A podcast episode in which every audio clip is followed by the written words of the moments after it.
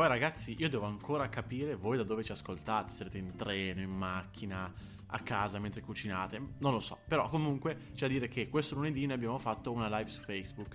E dalla live abbiamo estratto questo episodio. Ed è per questo che probabilmente sentirete un po' di tagli un po' più netti del solito, però non preoccupatevi. Vi invito il lunedì sera a controllare sempre se c'è una live di cambio di campo, perché noi siamo lì e rispondiamo un po' delle vostre domande e facciamo un po' di discussione riguardo alle tematiche che affrontiamo solitamente.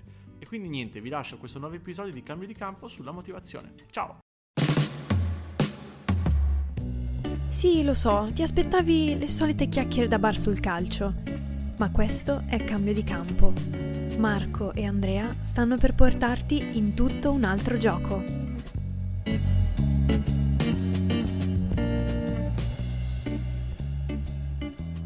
Essere ancora peggio per i giocatori affrontare partite del genere, mentre invece trovano motivazioni, sembra, Sì. incredibili. Beh, non credi anche che forse cioè, Ancelotti è stato da sempre un vincente della Champions League. Cioè, ha vinto molte altre cose, ma comunque la Champions è sempre stata una sua prero- prerogativa. Non credi che potrebbe essere proprio questo il fatto? Cioè, lui è in grado di dare le motivazioni in Europa e non in campionato. Cioè, possono essere le stesse cose, seppur il campo è grande uguale, la palla è rotonda uguale.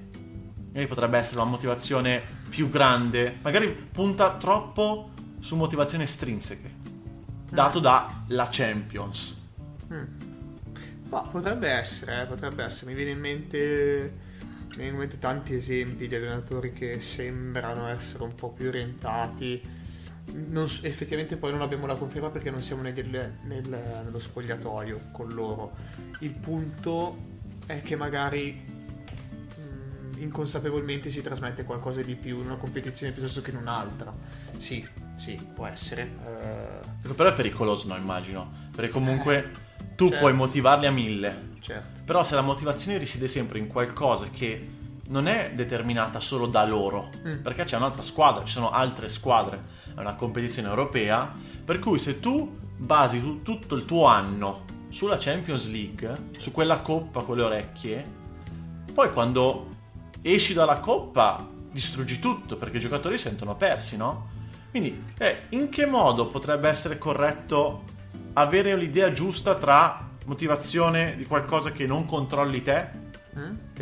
E invece motivazione basata su eh, una motivazione interna, no? basata su eh, tuoi sentimenti e i tuoi obiettivi. Sì, sì, sì, sì, che poi sono i concetti eh, che didatticamente vengono chiamati motivazione estrinseca ed intrinseca. Sì, Ehm, posto che secondo me qua stiamo parlando di Ancelotti, ma è fattibile e, e riportabile su ogni altro esempio di calcio, soprattutto quando si parla di giovani, quando si tratta di motivazione estrinseca e quindi di creare una sorta di dipendenza, come dici Mhm. te, dalla Champions League se vuoi, ma piuttosto che dalla motivazione di chi ti dice bravo o chi ti dice qualcosa durante l'arco della stagione o negli allenamenti, può essere deleterio a lungo termine. Eh, a lungo termine perché è molto probabile che l'allenatore non ti dica bravo o comunque non ti motivi a fare sempre, perché può non, è- può non esserci sempre, no? Può non arrivare sempre con la voce, può cambiare, può... Cioè, può avere altri problemi anche. sì, magari, no? intercorrono una sorta di fattori che si mettono in mezzo a, a questo discorso. Dunque, secondo me, la motivazione estrinseca va pesata. Va pesata bene. ehm, non so dirti quanto sia buona, quanto non sia buona. Mourinho fa di questo il, il più grande, probabilmente, allenatore. eh, La motivazione estrinseca? sì, Ah. sì, lui. Che poi. Cioè, badiamo, motivazione estrinseca non vuol dire che la motivazione debba essere bravo, stai facendo bene. Eh? Cioè, è la mo- Certo. il concetto di motivazione è molto complicato, no? Non, non è meglio non approfondirlo adesso perché sennò.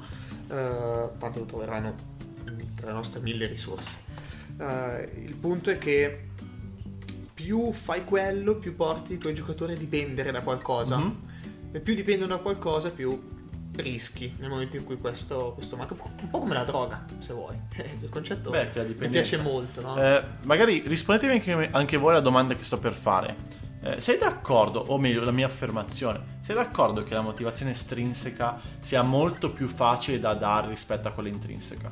Perché quella estrinseca, mi spiego, eh? Mhm. quella estrinseca eh, potrebbe tranquillamente essere una per tutti. ok? Vincere la Champions. Cioè, un giocatore che gioca in una squadra di altissima categoria, ok? Tutti sognano di vincere la Champions, i giocatori della squadra, a meno che non vadano contro l'allenatore, ma lì si parla di qualcos'altro, cioè un outlier, cioè non, non corrisponde neanche alle regole del gioco. Certo. Mentre quella intrinseca richiede uno sforzo maggiore di studio di ogni giocatore o di ogni gruppo di giocatore, perché tu devi capire che cosa li motiva internamente. Sì, sì, sì se, la, se la poni secondo me dal, sull'accezione degli obiettivi sì, perché tu hai fatto questo nel passaggio. Eh, può essere che sia più facile dare quella estrinseca esterna piuttosto che una motivazione che viene da dentro, un'automotivazione, ecco. Mm, sì, il, il punto è che io non riesco a, a, ragionare sempre e mi viene difficile ragionare su cosa è più facile e cosa è meno facile, ma viene, ragionare, viene da ragionare su cosa serve. Mm. No? Vai. Uh, il concetto è che se si cerca nel giocatore una autonomia motivazionale, cioè il giocatore che va in campo e affronta tutte le difficoltà attraverso una serie di capacità che ha sviluppato internamente e che tu hai guidato a sviluppare, è molto più probabile che questo giocatore sia capace di affrontare una serie di situazioni che non ha mai trovato di fronte. No? Um, questo è ripetibile ovunque nella vita. Prima difficoltà mi do una motivazione io o mi lamento. No? E, e, se vuoi è un po' il concetto che alcuni esprimono come locus of control. Sì. Cioè tante persone hanno un locus of control, luogo di controllo per tradurlo. Tradurlo che... bellissimo tra l'altro. La traduzione è... Eh, non è così. sì, può, molto probabilmente sì, però... però vabbè. È lui quello bravo in inglese, io fa poco schifo. comunque il concetto è che tante persone hanno un locus of control interno, quindi determinano o fanno determinare quel che succede, gli succede ehm, ad, eh, a se stessi. Quindi dicono, ok, sono stato bravo io, quindi ho ottenuto il risultato io, o ho sbagliato io, la prossima volta migliorerò. Mentre quelli che sono esterni, e quindi talvolta dipendono da motivazione esterna, estrinseche, sono uh, persone che eh, ho avuto fortuna o mi capitano tutte a me eh, no, quella cosa mi ha fatto male, il punto è che non riusciranno mai a porsi degli obiettivi di miglioramento, no? Quindi tornando un po' a quello che dicevo prima, se l'allenatore diventa bravo a capire come aumentare l'autonomia motivazionale dei giocatori, allora probabilmente stavano facendo un lavoro per il giocatore e non per il risultato o per se stesso, per il suo egocentrismo, eccetera, eccetera.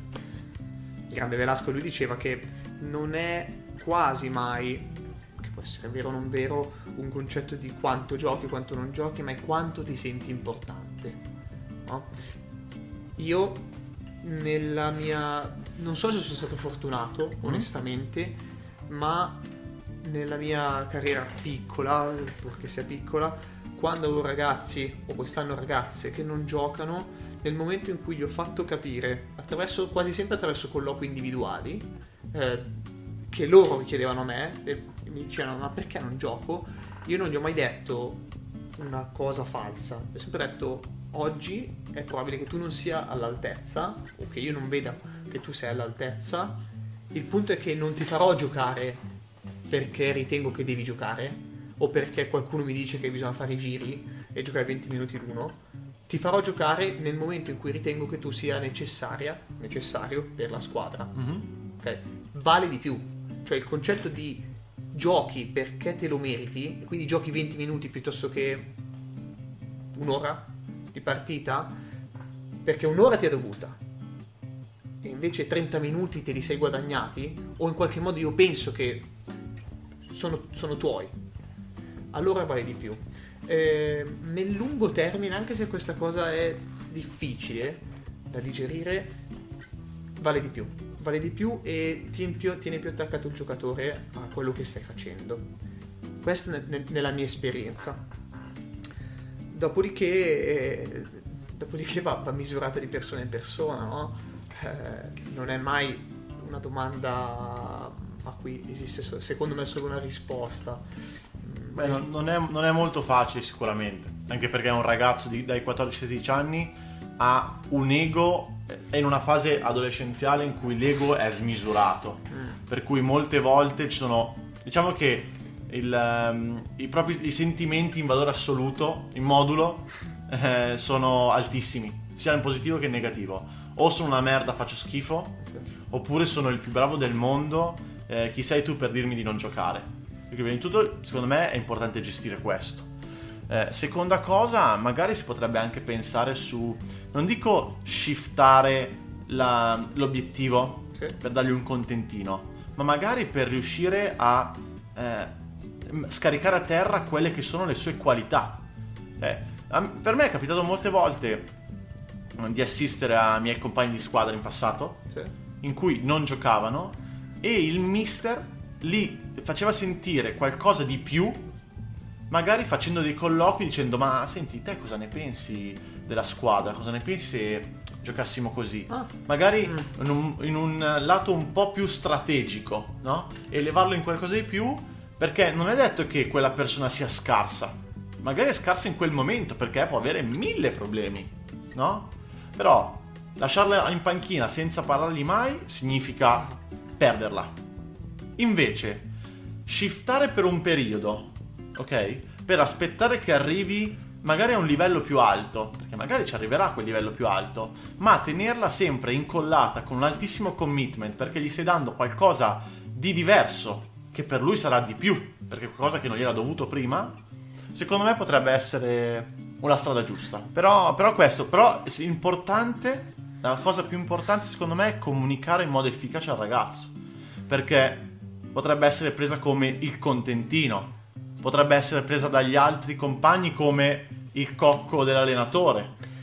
Esatto, sì. No? E, e non mi piace affatto, ma sai perché? Eh, lo so, lo so. Sai perché non mi piace? Perché è una cosa che funziona per la partita, è una cosa che funziona nel breve termine. e poi? E poi dopo cioè, ricapita la stessa cosa perché le scelte tecniche vanno fatte. No, certo, sono, cioè, sono quella, d'accordo. E quindi la scelta tecnica è probabile che perduri nel tempo, non perché eh, siamo stronzi, ma perché probabilmente si vedono certe cose, no? Ah, ma sicuramente. Quindi, quindi, il punto è cercare la via che sia più a lungo termine possibile, no? Ehm, che un po' si ricollega alla questione di motivazione estrinseca ed intrinseca di prima, no? Ehm, quanto settare dei parametri in un certo senso che possano essere a lungo termine o a breve termine. Quanto, quando trovare le strategie a lungo termine e a breve termine. Sì. No? Anche mettere dei paletti, perché comunque eh, io sono sempre dell'idea, arrivo dal mondo, ma lo sapete tutti, arrivo dal mondo business, no? Mm. Per cui nel mondo più business c'è sempre un'ottica di tempo, ma soprattutto di misurabilità, ok? Sì. Nel momento in cui io faccio un'azione, devo capire esattamente che cosa, l'unità di misura che mi devo aspettare ok? Anche la quantità. In questo caso cosa voglio dire? Non voglio dire tu vieni, aiutami a fare l'allenatore insieme a me e poi vedremo.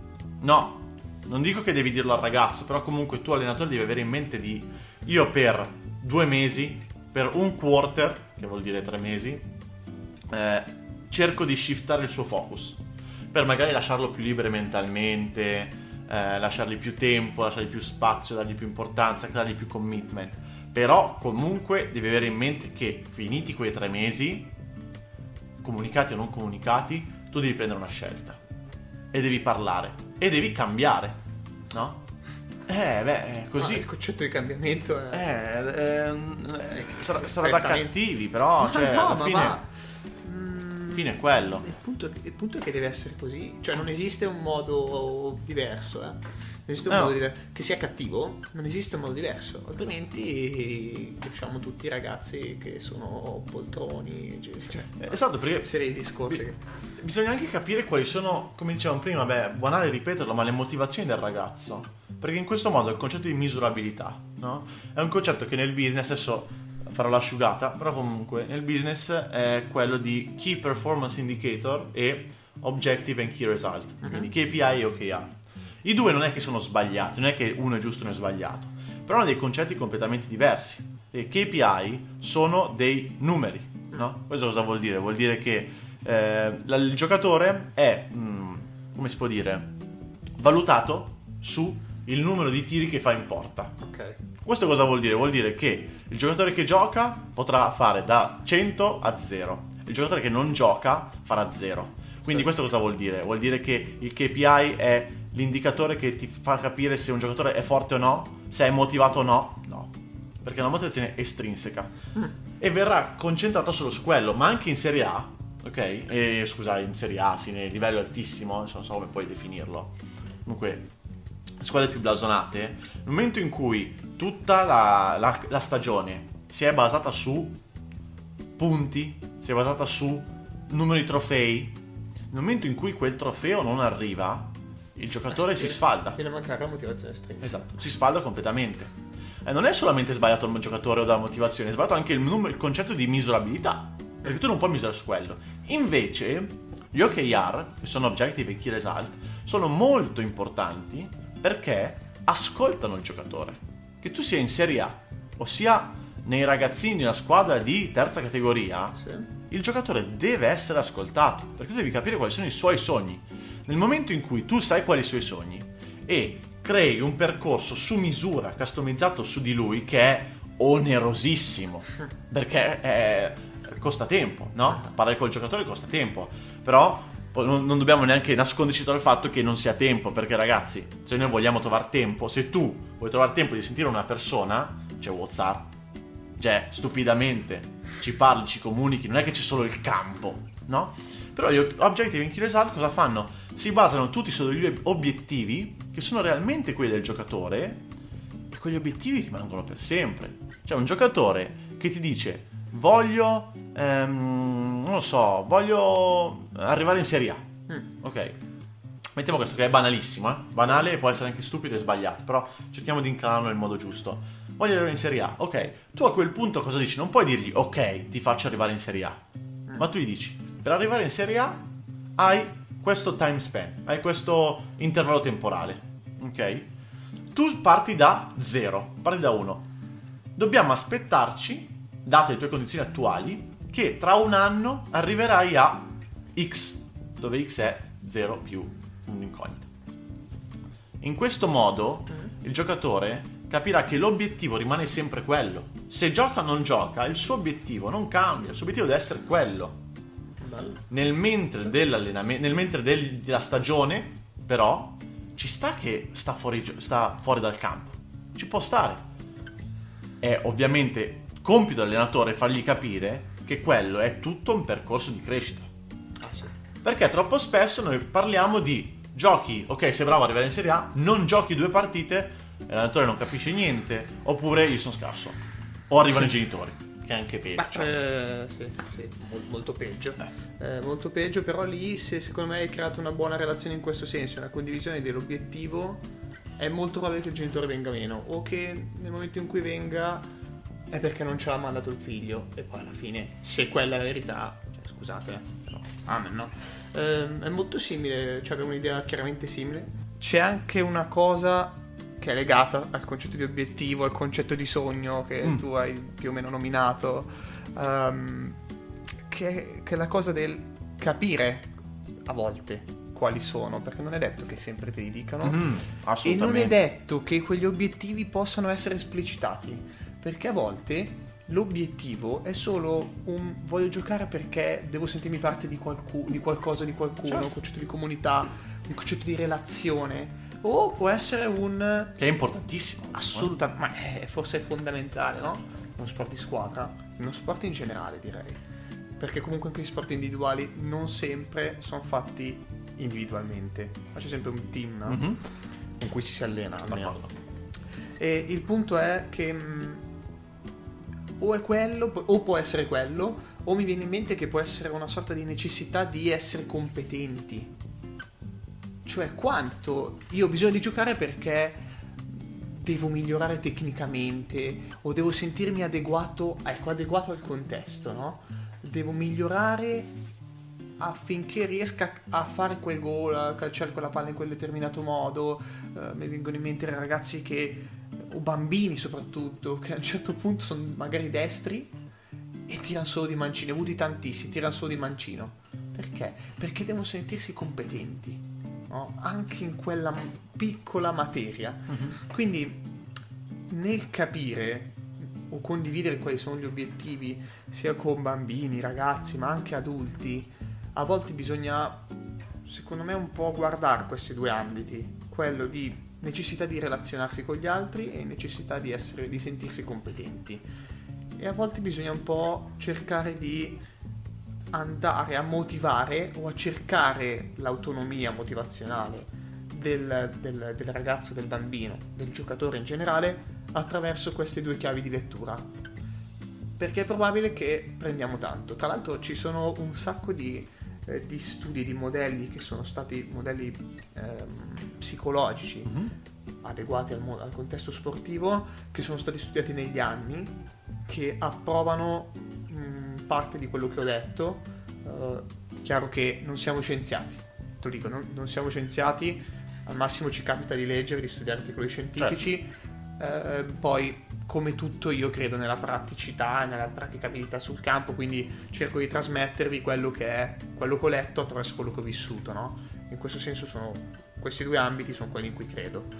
Mm, dunque, dunque tenete presente, tenete presente queste cose, possono esservi di aiuto nel motivare. Se l'episodio ti è piaciuto, iscriviti al podcast per rimanere sempre aggiornato e condividi questo episodio con qualcuno che pensi possa essere interessato. Noi ci sentiamo al prossimo episodio.